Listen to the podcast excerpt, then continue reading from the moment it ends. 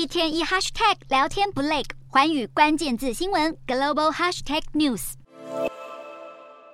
美国社会用药情况严重，现在甚至传出两岁幼儿死于芬太尼过量的消息。美国疾病管制暨预防中心公布，美国人的平均余命是七十六点四岁，这已经是连续两年下降，更创下近二十五年来的新低。除了新冠疫情造成的大量死亡人数外，药物滥用的问题也是平均余命降低的原因。美国正面临史上最严重的药物滥用成瘾大流行。光是在二零二一年，就有十点七万人死于吸毒过量，平均每天夺走约两百条人命。相较于二零二零年上升了百分之十四，与类鸦片止痛剂芬太尼有关的死亡人数也增长了百分之二十二。一篇期刊专文指出，由于美国境内的芬太尼大多是在海外制造，如果要解决这场危机，就是要阻止药品流入境内。全球的芬太尼和相关化学原料大多是来自中国和墨西哥，因此又必须考量美国该如何与这两个国家交涉。毕竟，北京将缉毒合作视为地缘战略关系的一部分。华府则是希望能将这个议题与地缘政治脱钩，但是无论是国内外，除非犯罪集团触犯中国国家核心利益，否则中国政府很少对他们采取行动。至于墨西哥，则是抓到美国软肋，只要阻止移民北漂入美，华府自然愿意让步，无法进一步要求毒品政策。拜登政府已经在去年九月提出了一项专门打击鸦片类药物成瘾的新措施。包括向各州拨款近十五亿美元，约新台币四百七十七亿元，提高人们对这类药物的认知，并增加纳洛酮等大剂量逆转剂的库存。这个药物可以缓解摄入过量鸦片类药物所造成的影响，一般会与鸦片类药物混入同一个药品中，减少中毒的风险。希望能借此减缓芬太尼对美国社会的危害。